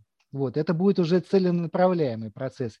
Вот, но что любопытно, что по э, вот как раз по признаку избыточного внутреннего э, разнообразия вот такого рода отдельные рукавчики или указания на существование таких рукавчиков, они уже давно появились. Ну, это, например, э, э, возникло в форме теорий совершенных государств. Вот сначала они были только теориями. Вот, например, там, начиная с государства Платона, да? Uh-huh. А потом в какой-то момент вот эти теории, значит, стали предприниматься попытки притворять эти теории в жизнь целенаправленно. Вот первой такой попыткой, вот с моей точки зрения очень неудачной, к сожалению, это был, значит, переворот 17 года в России. Значит, здесь была попытка построить, значит, научно спланированное общество, ну, которое, значит, быстро пошла не туда. Но вот э, Другой пример – это после э, экономического кризиса, значит, после депрессии 30-х годов, возникла западная кейнсианская экономика. Это тоже было придумано в голове, понимаете? Это не был стихийный выбор из чего-то. Это просто люди сказали, мы сделаем так. Вот. И они это сделали. И вот здесь вот планирование было уже успешным. То есть, видите, вот такие вот вещи, они не сейчас появились. Они появились уже некоторое время назад, вот. Они, точнее говоря, начали появляться они очень давно и не играли никакой роли. Значит, некоторое время назад они стали играть роль больше, вот как со случаем кейнсианской экономики. А в будущем у них, значит, будет ведущая роль, возможно. Вот. Но будет, не будет, как мы уже говорили, все зависит от кучи случайностей, через которые мы сейчас вынуждены будем пройти. То ли получится, то ли нет. Когда... То есть мы, смотрите, мы, ага. мы здесь проходим, продолжаем проходить, то есть мы уже начинаем планировать, но одновременно, как бы диалектически, мы проходим здесь некий отбор, но это уже отбор не на внутреннем планетарном уровне, а на уровне совокупности всех разумных цивилизаций, если такие существуют. Вот некоторые этот отбор пройдут, а некоторые этот отбор, к сожалению, не пройдут. И где окажемся мы, мы не знаем. Тогда вот, вот эти вот попытки изменить э, как бы ситуацию к лучшему, ну что, с позиции зеленых, насколько они, ну, то есть э, вы говорите, что должна быть глобальная кооперация. Но поскольку ее сейчас нет, может быть только потому, что не существует решения, которое должно прийти как раз-таки вот опять через вот эту маленькую какую-то там э, кротовую нору, которая выпустит пучок информации, и в какой-то момент только именно благодаря этому мы сможем это преодолеть. Потому что все меры, которые сейчас обсуждаются, они как раз-таки ну, имеют зеленый флаг, но я не вижу, чтобы эти меры были, способствовали вот этому переходу на более какой-то экологический вектор развития. Потому что такое ощущение, что сейчас каждый пытается каким-то образом что-то сделать, но в большей степени это интересы какого-то коммерческого или государственного плана, который не соотносится с планетарным масштабом. Вот смотрите, во-первых, это не совсем точно, что сейчас как бы уровень э, кооперации совсем никакой. Ведь э, существует такая вещь, например, точнее существовал, как Киотский протокол. Угу. Вот, это вполне себе был общий, э, общепланетарный, общемировой договор. Значит, сейчас я не помню, как это называется, но тоже какие-то существуют. Парижское соглашение. Да, да, Парижское соглашение. Вот, то есть некоторые зачатки вот такого поведения существуют. Значит, Э, чем занимаются зеленые, не всегда понятно. Они в основном занимаются разными локальными проблемами. Но вот если говорить о глобальном потеплении, то здесь как бы зеленые рядом не стояли. Это совершенно другая проблема. Здесь, э, значит, возникает такая задача, которую можно будет э, решить только путем объединения всех, но хотя бы потому, что мало того, что просто, просто потребуются силы очень большие, нужно быть, э, достигнуть, будет достигнуть общей договоренности, потому что меры-то будут нетривиальные. Вот, ну, на самом деле не очень понятно, какой будет масштаб вот этой самой парниковой катастрофы. То есть то, что она будет, это совершенно почти точно. Вот. Другое дело, что масштаб ее непонятен. Там сейчас сценарий варьируется от повышения температуры там, через 100 лет на там, 3-4 градуса до парниковой катастрофы типа венерианской. Вот. И где в этом промежутке все окажется, непонятно. Вот. И э, в экстремальных случаях, в принципе, понятно, что надо делать. Вот существует там, например, существует два конкретных проекта. Вот. А, а, значит, один проект – это нужно будет замутнить атмосферу. Вот представляете, каких придется достигнуть соглашений для того, чтобы всем на планете замутнить атмосферу, для того, чтобы повысить альбедо, вот эта самая отражающая способность Земли, и чтобы меньше солнечной радиации на Землю проникала. Вот э, то есть на уровне хотя бы кооперации обязательно должны быть все, все в этом участвовать, как вы там не, устроите, не, не будете устроены своим собственным государством. Вот другой проект – это а, значит, постройка большого солнечного экрана. Вот его можно посадить в точку Лагранжа L1, ну, она там не совсем в точке L1, там по соседству она оказывается. Значит, там нужно построить э, значит, не отражающую, а отклоняющую такую линзу размером в несколько тысяч километров. Вот, и значит, нетрудно посчитать, сколько для этого требуется запусков там и так далее. Вот, значит, здесь гарантированно требуется усилия, согласованные усилия всего цивилизованного мира. То есть, понимаете, зеленые тут ни при чем, зеленые другим занимаются. Но то, что кооперация потребуется точно всеобщая, это как бы гадалка. вот, вот об этом-то и речь. Я об этом вот. как раз-таки и говорю, что, может быть, мы не туда смотрим. То есть люди смотрят сейчас на то, что нужно решать экологическую проблему. Но здесь эволюция заключается не в решении экологической проблемы, а в эволюции в создании как бы понимания, что нету границ что люди должны пойти на а, эту... Да. На, то есть вот этот шаг, вот он посередине, до той поры, пока мы не начнем кооперировать, мы не начнем решать проблемы. Вот здесь Конечно, должно произойти да. максимальное эволюционное это развитие человечества, что когда да, мы да. начнем воспринимать себя как жители одного шарика, несущегося сквозь э, там, пространство и время. И ну, вот да, это вот... важнейший шаг. А сейчас пытаются решить то, что невозможно без другого. Ну что смысл какой? Единственный способ, когда это заработает, как вы сказали, когда жареный петух клюнет в жопу всех перед угрозой смерти мы все действительно сможем убедиться, но это поздно уже будет. Ну, либо сможем, либо не сможем еще к тому же. Ну, да, вот, например, про, про, ну, например, вот проект этой самой реализации солнечного экрана, это э, он занимает примерно 40 лет, поэтому если слишком поздно за это взяться, можно не успеть. А вот проект замутнения атмосферы, не знаю, но тоже это, скорее всего, не мгновенная вещь, на это какое-то время э, ну, нужно потратить. Но это действительно, да, это нужно преодолеть вот деление мира на свой-чужой. Но это, вот, к сожалению, это та психология, которая была... Мы не виноваты в этом. Вот очень часто можно слышать, что, что наша цивилизация злая, там, плохая такая, вот она недобрая. Я от многих людей это слышал. Но это не так. Вот эта вот психология, она была встроена в нас эволюцией. Вот эволюция, она всегда была а, основана на войне всех со всеми. И мы не можем не нести в себе эти зерна. И мы вот эти вот зерна должны в себе преодолеть. И нужно просто честно сказать, что это очень тяжелая работа. Это не может легко получиться. И то состояние, в котором мы сейчас находимся, это неплохое состояние. Это естественное состояние. Так вот, нам надо это естественное состояние преодолеть.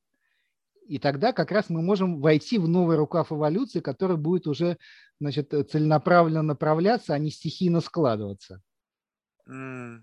Тогда вот на ваш взгляд, вот если говорим о том, что мы сейчас стоим перед некой такой проблемой, ну, как бы есть какой-то некий Рубикон, перешагнув через который будет уже все поздно. Соответственно, мы, человечество начинает сейчас задумываться о том, чтобы эволюция пересходила из процесса органического в процесс управляемый. Вот да, что, да. какие первые шаги, на ваш взгляд, нужны для того, чтобы эволюционные процессы стали управляемыми? Ну, понятно, искоренять какие-то зерна эволюционного, какие-то наши там придатки, э, и, там, артефакты эволюционного развития, которые нас сделали такими, какими мы есть. Но как это сделать? Какие для этого есть инструменты, ну, помимо разговоров на эту тему? Не, ну, нужны какие-то общепланетные органы управления, прежде всего, для чтобы хоть как-то все кооперировать, они есть, слава богу. Видите, за, зачатки этого механизма, они уже существуют. есть вот у нас ООН. Есть примеры у, у, у таких почти общепланетарных договоров. Ну, вот я при, приводил Киотский протокол. Но вот как э, преодолеть такой внутригосударственный корпоративный эгоизм, вот то, что там государства по-прежнему все-таки противостоят друг другу, я не знаю.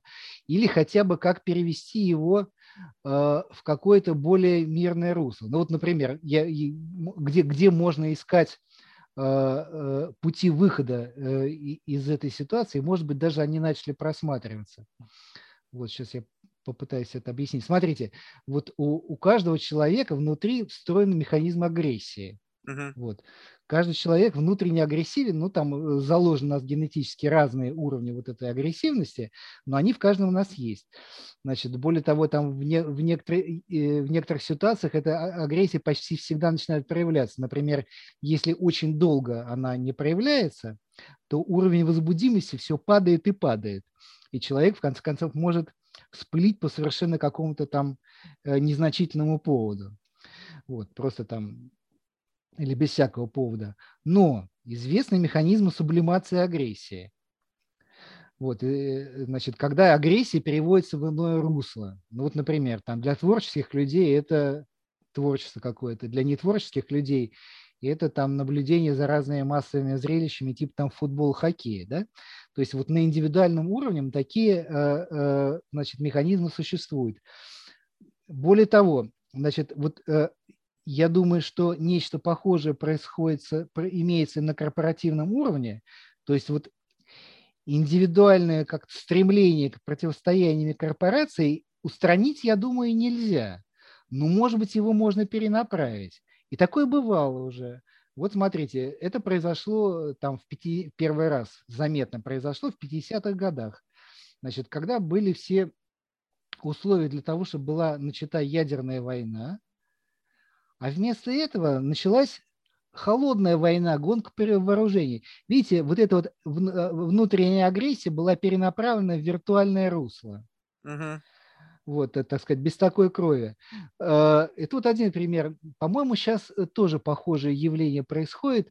Вот как бы такие тупые горячие войны, они уже стали вытесняться гибридными войнами, так называемыми, где трудно сказать вообще иной раз, есть война или нет. Вот, э, вот может быть, это хорошо. Все думают, что это плохо, но может быть, это хорошо. И э, эволюция в этом направлении, она продолжа, э, продолжается. И вот сейчас на наших глазах возникает уже не то, что гибридные войны, а возникают сетевые войны, вот, которые без крови. И все это не стоит на месте. Вот может быть, вот эта вот э, корпоративная агрессия в конце концов удастся перенаправить в полностью виртуальное русло, и в конце концов это принят форму какого-нибудь такого, знаете, виртуального футбола mm-hmm. между группировками. И тогда уже в реальной жизни, может быть, удастся, значит, бескровно объединяться для решения каких-то общих сложных задач. Вот то, что э, удастся когда-то дожить до такого, что кругом будет тишь, гладь, и все будут друг друга любить, вот это я не верю. Вот такого никогда не будет. Это помните, когда в «Матрице» Но сказали, все это можно чтобы... сублимировать и виртуализовать. Вот что можно реально сделать. Это помните, в этом отношении в «Матрице» был интересный момент. Говорит, а что же вы не создали-то вот «Матрицу», в котором все классно, все хорошо, все счастливы? А говорит, мы сделали, но урожай пропал. Ну, то есть, когда они говорили о людях, как о батарейках, которые как бы вот лежали в этих капсулах и генерировали энергию. Это Получается, какой, это в, это в какой серии было э, «Матрица», не помню. Я только, я только первую серию смотрел, к сожалению. Таких всего три. То есть, ну, по-моему, во второй ну, или, а, или ну, в третьей. Ну, в общем, это, это было как бы позже, что как бы почему вы не сделали-то вот, ну, я не, не помню дословно, но, в общем, идея была такая, что мы делали, но э, человечество вот в том виде, в котором гармония, оно не способно существовать, и поэтому урожай наш, говорит, пропал. Ну, то есть, вот, ну по... да, так, между прочим, на индивидуальном уровне то же самое происходит. Вот если э, человека каким-нибудь э, оперативным образом лишить агрессии. Но тогда все люди станут одинаково серыми, и у всех исчезнет творческое начало, потому что творческое начало – это трансформация агрессивного начала, у меня просто никаких сомнений даже нет. Вот, и эволюция становится. Об этом, кстати, многие писали, вот Лем писал «Возвращение», знаете, у него такой роман есть замечательный. Так, тогда можно ли себе представить такое, что, допустим, так, что если как бы природа человека, вот его сложно, ну, как бы изменить, да, что вот у нас есть там черты характера, которые как бы ну, и, и определяют нашу натуру. И, но сделать так, поскольку, ну, я просто сейчас проведу мысль, что мы сейчас все больше и больше проводим свое время в виртуальной среде. Но выброс энтропии мы производим в окружающую среду. Можно ли сделать так, чтобы эта энтропия выбрасывалась в виртуальную среду, и таким образом не будет происходить изменений в окружающем нас мире? Ну, у меня... ну, то есть, если 50% времени я провожу онлайн, значит, я меньше 50% выбрасываю в, ну, в, окружающую среду, я выбрасываю это куда-то вовнутрь.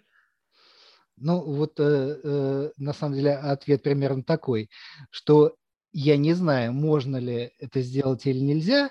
Если это, не сделать, э, если это сделать нельзя, то нам плохо. Вот, тогда mm. на, наше будущее неопределенно. А если хорошо, то это может нас когда-то спасти.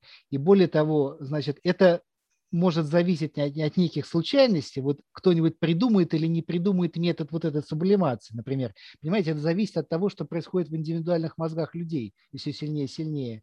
И вот как раз вот этот самый вселенский естественный отбор, он и может э, быть устроен таким образом, что в разных местах это произойдет по-разному, а может быть кто-то не найдет такого метода, а может кто-то найдет. И, значит, тот, кто найдет, тот будет иметь шансы прорваться, а тот, кто не найдет, тому будет плохо. Вот мы как бы сейчас стоим в, оч- в общей очереди.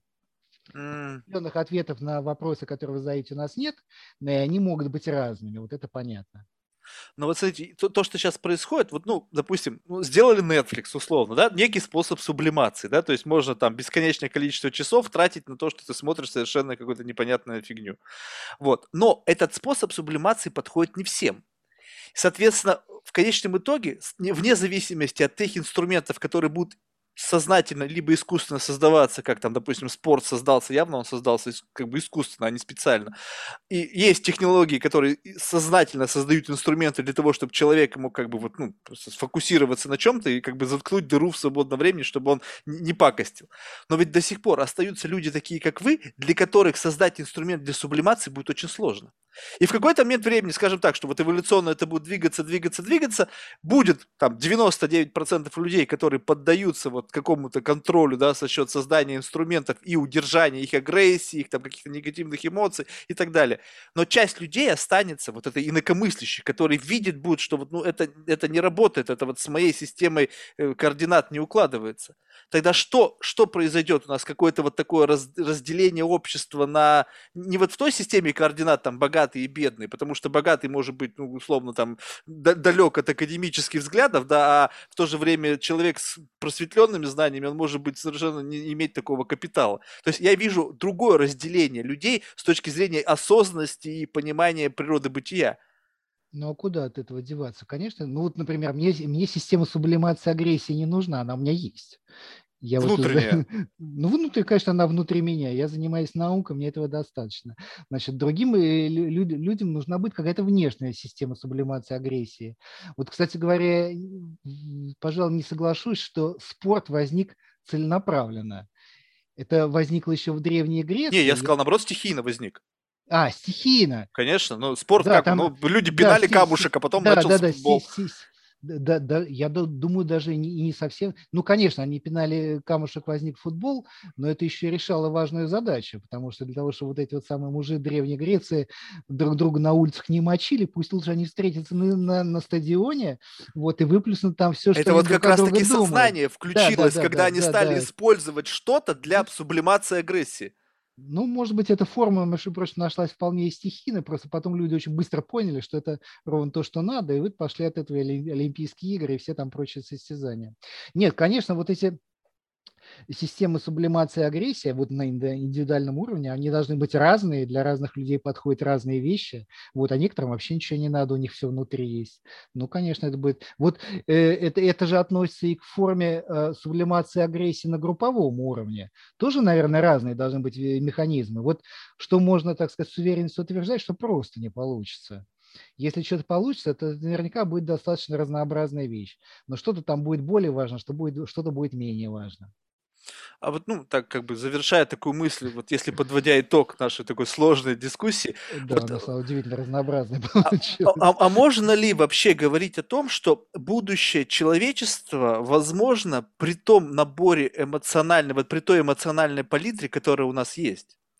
Но ведь понимаете, что вот мне кажется, ну, согласитесь, что многие вещи, они иррациональны только потому, что человек вспыльчив, эмоционален, не знаю, там, способность как-то сопереживать и еще что-то. Что не является ли, вот как это писатели-фантасты много раз рекламировали, декларировали, что будущее вид цивилизации, они как раз-таки, ну, вот сухие, абсолютно неэмоциональные, сто процентов рациональный подход ко всему, и только за счет вот купирования вот этих вот придатков эволюции можно двинуться вперед.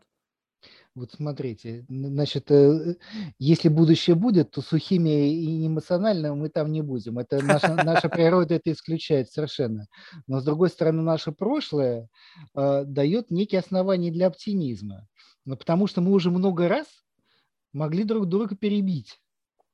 И почему-то мы это до сих пор не сделали.